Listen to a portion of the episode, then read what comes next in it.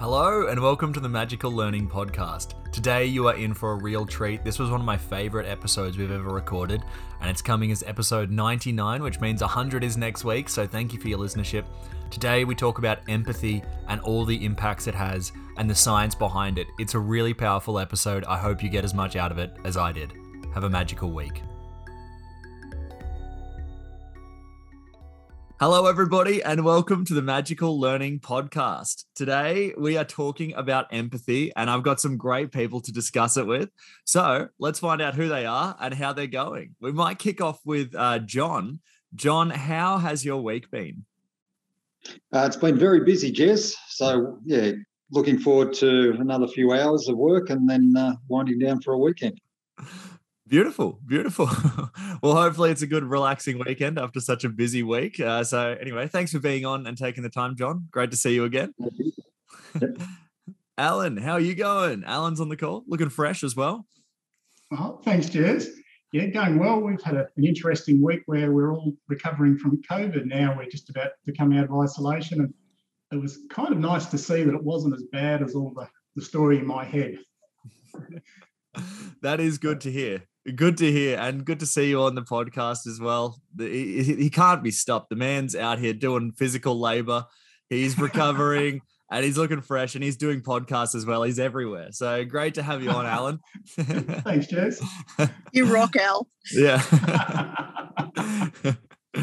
um, and Danette, how are you going? We have no Graham today. Maybe do you want to touch on what's happening at the moment with Graham?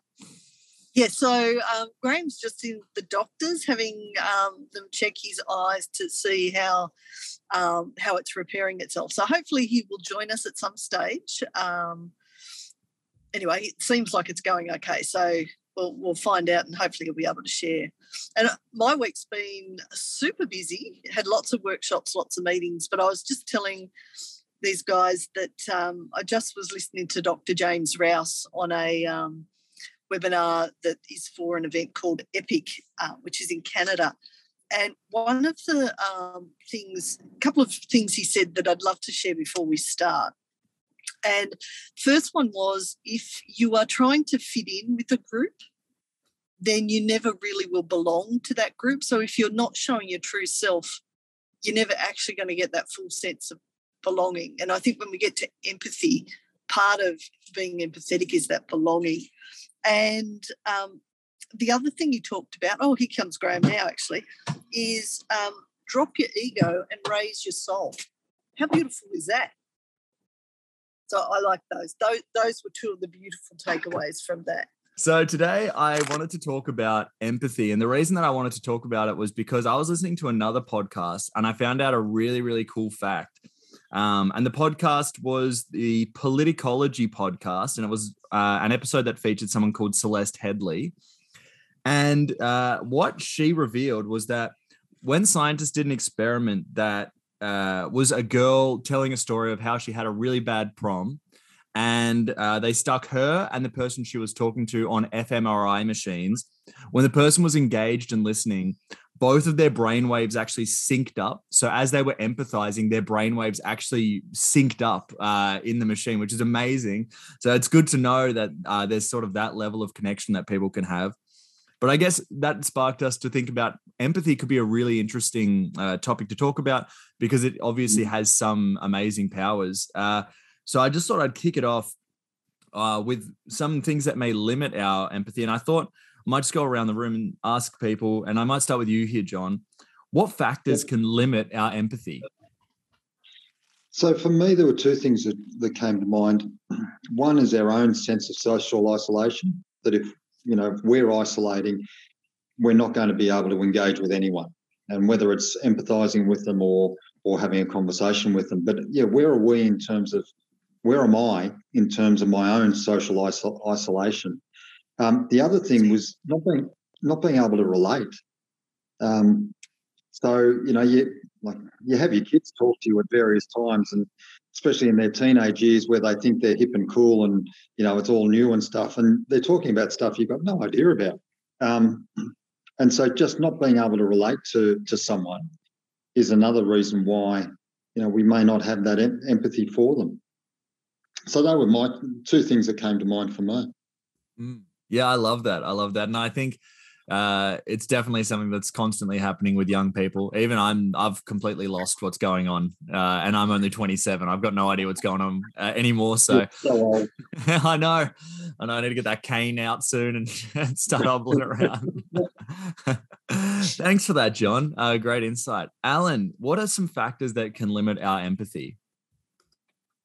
Great question, Jez. I relate to what John's saying about in having a similar experience to the other person and I guess what came up for me was empathy. When I'm being empathetic, it's all about the other person. And it's not me saying, I know how you feel. Because I know, you know, I've seen people say lose their pet, for example. And to me, that's a five out of 10, where I've seen other people lose their pet, and that's a 10 out of 10 for them. And I kind of like what you were saying about the MRI machine, that there's so much up there that, you know, I reckon I don't even know yet in you know, my, what has been quite a logical world.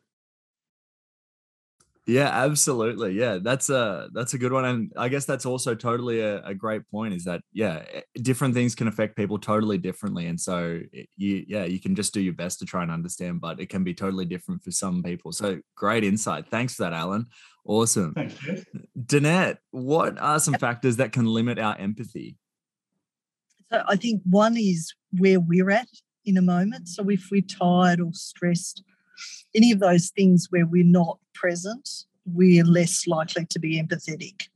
And I think the other one is, um, and it comes to Al's point about getting um, to try and understand where they're at.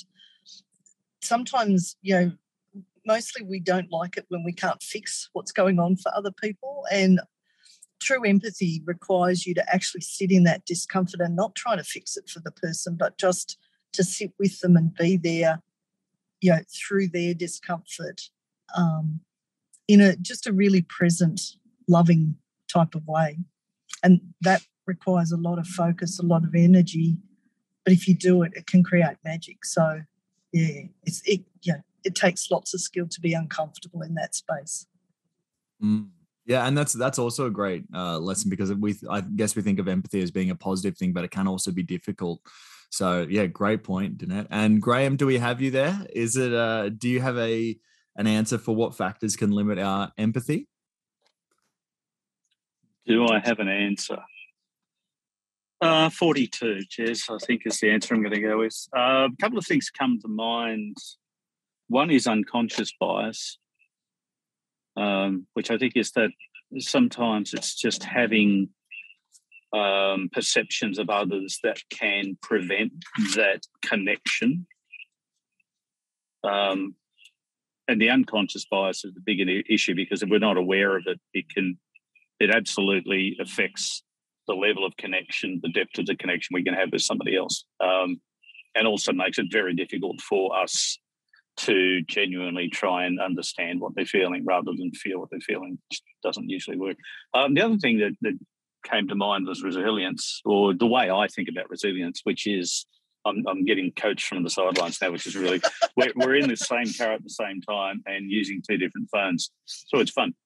Um, the way I think about resilience is that when we have very little personal resilience, it's also much harder for us to empathise with somebody else because there's a, an emotional investment that we have to make.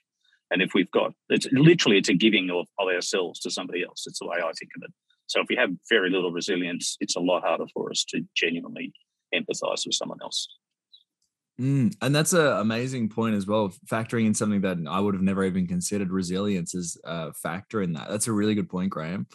I love that. And uh, we have done a podcast on resilience. So if you need help with that, definitely go back through the archives. You can find that one. Um, but Graham, your unconscious bias point actually reminded me of something else that I heard. I think it, it may have even been in the same podcast. Uh, and they were talking about how uh, there was a study done and people were looking at people that kind of like looked different from them, whether it was haircut, whether it was tattoos, all these different things that may have separated them some at a superficial level. And uh, basically, people were asked to input, uh, like, uh, it, it, do I like this person or not, very quickly. So it had to be really snappy. So this photo would flash up, and they had to put the input, and the next photo. So it's like really, really quick, pumping through them. Um, and one thing that was a factor that would determine if someone thought someone was a good person or not was if they were informed that this person liked the same sport that they liked, regardless of any other factor that would make them positively align this person. So even things that are that simple, you can do that test uh, with that fact and that and that fact not being present, and it has two different results. And it's just even having that small ground of uh, connectivity can totally change how we view people. So uh, yeah, I think unconscious bias is something totally to be aware of because sometimes it can be that thin that can change whether we think someone's a good person or not straight away. So yeah, thanks for that, Graham. Um, all right, well, let's jump on to uh, why we should work on empathy. And I might spin it the other way this time. So we might start with you, Graham. Why is it important to work on empathy? Well, I think if you look at where we're at on planet Earth at the moment as a species, we're very, very broadly speaking, more disconnected than we possibly ever have been. And the one thing that empathy does is that it improves, it drives connection. To paraphrase Brene Brown, uh, I, I, I suspect, I, you know, it feels at the moment like we can all invest a little more time, effort, energy, and care in connecting better with others. Yeah, absolutely. And I think it's uh it's something that technology both helps and hinders in a lot of ways, you know. It's uh it's a bit of both. It's a double-edged sword, technology connecting and also disconnecting. Uh I might jump to you now, Danette. Why should we work on empathy? Sorry, just getting my sound. Um so yeah, on sort of going on from Graham's point that when we're empathetic with another person, we build that really rich, deep connection, particularly if they're going through something difficult. For them to know that they've got a safe space, that someone will sit with them in that discomfort, not judge them, not try to fix them, but just be there for them. And you know, in this this world where we're so disconnected, that is such a human need to have that connection, as Graham said. So I think, you know, you can't change the world by changing everyone, but you can start by, you know, sitting with someone who needs you to sit there and be present with them. And that has a beautiful ripple effect. So I think from that perspective, it is such a beautiful skill to learn. And I love the brain science you talked about before, Jez, about how we then sync and get each other, but we get each other at that much more deeper and more emotional level which is, know, again, a beautiful thing in this really busy world. Great question. Yeah, and actually, you've reminded me of another thing I think I also heard in that podcast, which is about the disconnection as well, and sitting and listening uh, with people. Is that uh, they were talking about the difference between uh, text uh, just being on a page and someone's talking and saying the exact same thing. The difference that makes in empathy is huge because when it's just text, our brain doesn't necessarily recognize it as human it just recognizes it as a bit of information whereas if someone just reads the exact same thing it adds a human element and it's uh, it can totally change how people receive that information so that's why sometimes the internet can get a bit wild with so much text-based conversation but uh, we tend to have better conversations in these sort of podcast forums, which I'm also very thankful for because I love having these chats with everyone. So thanks for that, Danette. Uh, great stuff. Uh, Alan, why should we work on empathy? Thanks, Jez. Yeah, I love what Graham was saying about you know, resilience and, and building that muscle. To me, that's the first thing that really stood out. It's, as we said in that resilience podcast, resilience is not built on the day when we need it. It's built up slowly over time. And what I'm seeing is once we've got that muscle, we can have so much better relationships. You know, we don't lose it with someone at work and then wonder why people won't stay with us or our partner leaves us and we wonder why we've built that muscle so we can emphasize with the people around us and yeah, stick together in the long run. Mm, I, I, that that's a really good point. I love how you fleshed out that resilience bit and uh, brought back the the other episode. That's awesome, Alan. Yeah, thanks for that. That was uh, a beautiful summary of that resilience podcast. You know, if you don't have the time to go through it, I think that was excellent, Alan. Thanks so much for that one. Thanks, Jez. No problem, John. Why should we work on our empathy? Empathy to me, being able to empathise with someone um, promotes a helping type of behaviour. And I, you know, very much what Graham was saying about the social connectedness and, and yourself and the others have said about, you know, technology is fantastic, but it disjoints us. Whereas you have that human conversation, you're more likely to engage and you're more likely to help someone. You know, you learn a bit more about them, you become um, knowledgeable about what they've gone through or some of what they've gone through.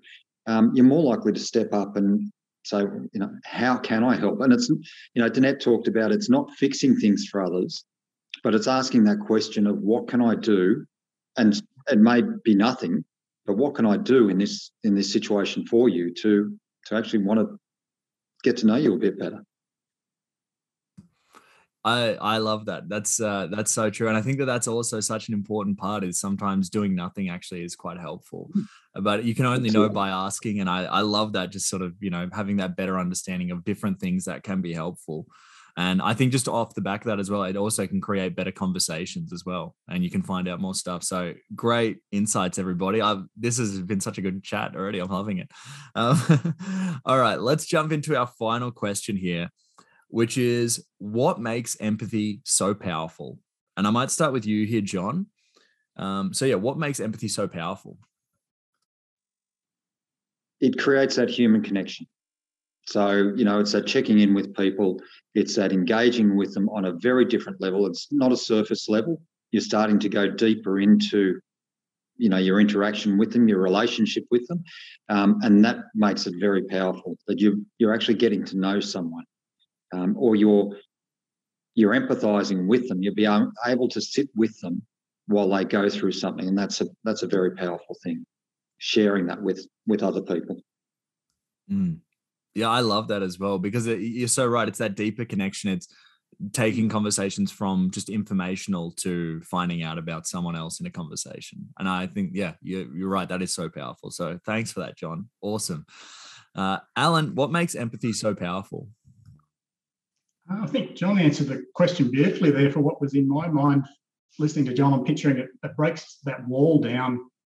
And it kind of goes back to what Danette was saying before when that wall comes down, that is really scary. And I know for me, that urge to fix was me just putting the wall back up when I can leave that wall down and sit in that discomfort. And I guess, like with my children, letting them know that it's okay to be sad. I don't have to fix sad. To me, that's one of the biggest gifts that we can give to somebody else is to see them as they are with no judgment. Yeah, that's uh, that's amazing. And actually, um, just before we get on to Danette and Graham, I might even just touch on something that you were just saying because it's sort of come up a little bit, but I think it's uh, that's all right.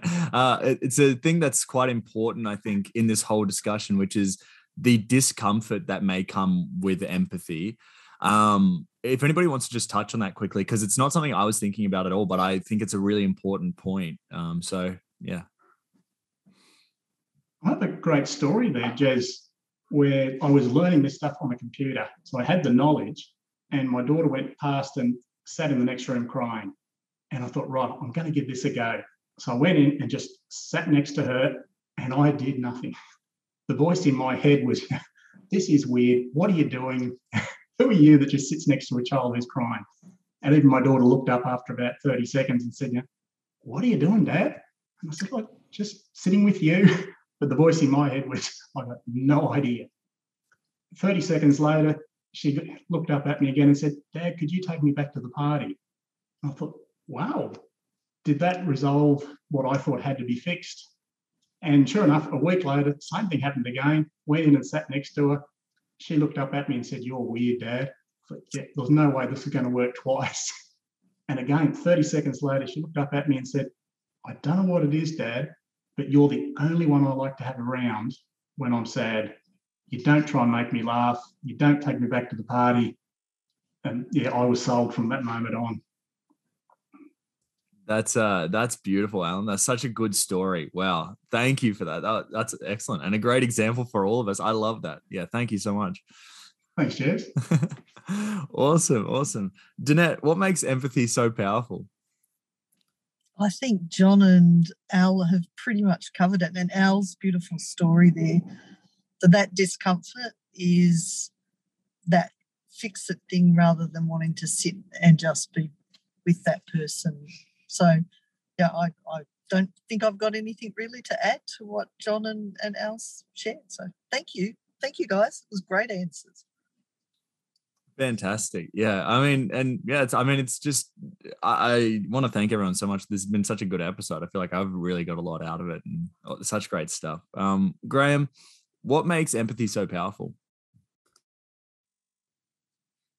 Wow. Um,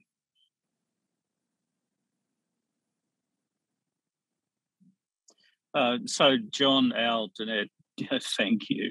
And I just also want to just acknowledge one of the things that you shared before about the um, the study and, and the brainwave synchronization between two people who experienced empathy, or one who was, yeah, one who was giving it and the other receiving it. Um, why is it so powerful? Maybe because it reminds us of what's possible as human beings. Um, yeah, we talk a lot about wanting to heal the world or fix the world, but we can't do that until we fix the people or heal the people. Sorry, fix is not a good word. Um, until we help people work out how to heal themselves. And I think one of the ways we can do that is by doing the hard thing, the uncomfortable thing. And oh, yeah, I've, I've actually got nothing. I'm just rambling now. I think there's there's been a lot of really, really um, wise things said already. Um, the only thing I just to throw something into the mix was um, a quote from Margaret Mead that was um, never doubt that a small group of concerned citizens can change the world because it's the only thing that ever has. And that sort of goes back to Danette's point before about, you know, we don't have to save everybody or fix everybody or heal everybody. In fact, we can't do that. All we can do is just make it conscious choice to, show up differently with one other human being just once. And that's a start.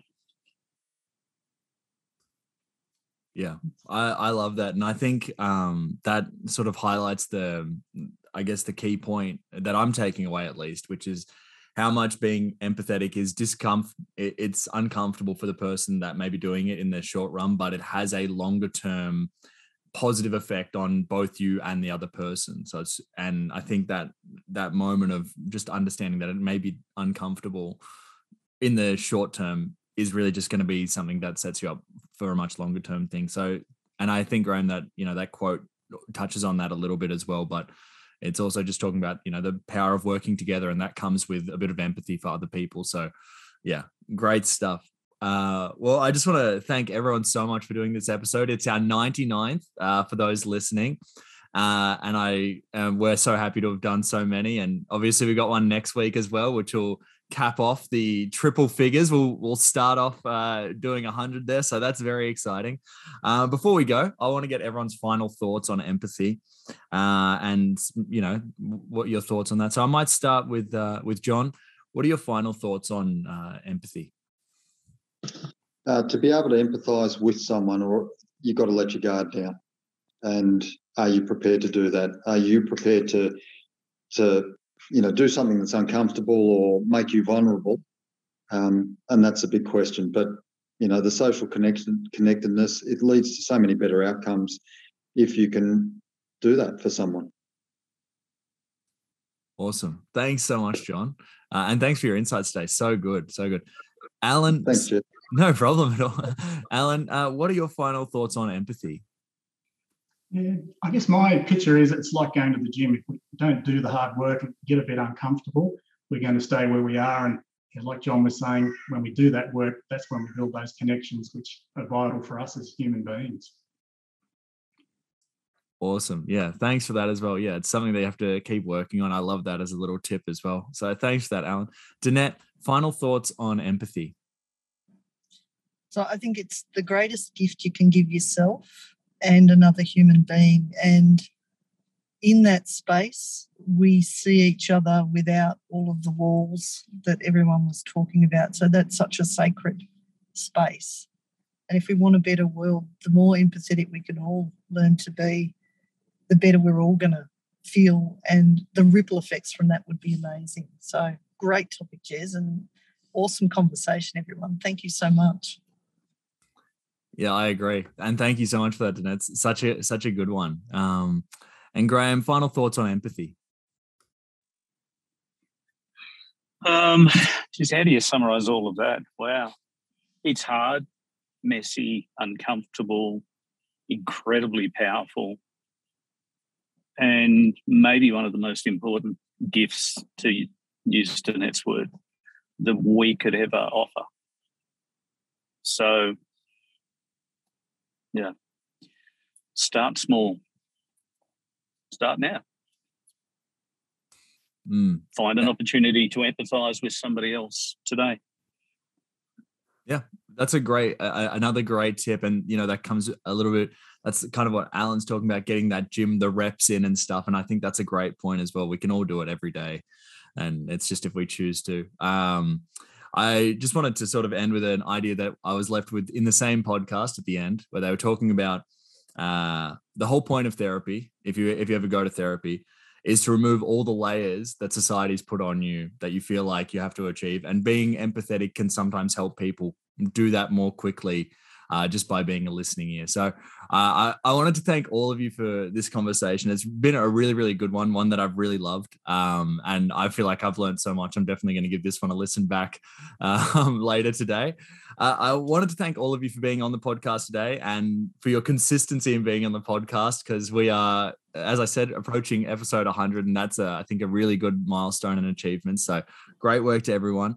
I also wanted to let people know that are listening at home that if you go to Spotify, you can now rate this podcast, which is important because it will mean that it will show up in more people's feeds, which means more people listen to it. And that means that we can do a little bit more with the podcast. But beyond that, we want to thank everybody. Our listenership has been going up consistently. So that's all of you as listeners putting in the work and listening and telling people about it. So we want to thank all of you. Um, and I want to thank everybody on the Zoom today. What a great chat. Uh, and so until next time, have a magical week, everybody. Thanks so much, Jez. Thanks, Thanks, Al. Jez. John, Al, thank you. Thanks, Don. Thank you so much for listening to today's Magical Learning podcast. If you enjoyed this episode, feel free to go through our library and listen to more, or check out our social media accounts on any social media platform that you like. We update them very regularly so you can find out more information about relaxing or working harder. Otherwise, we'd like to invite you to be on the podcast. If you're at this point in this podcast, we think that you enjoy the podcast enough to be a guest. So please message us on social media about being on the podcast and what topic you'd love to do. Have a magical week.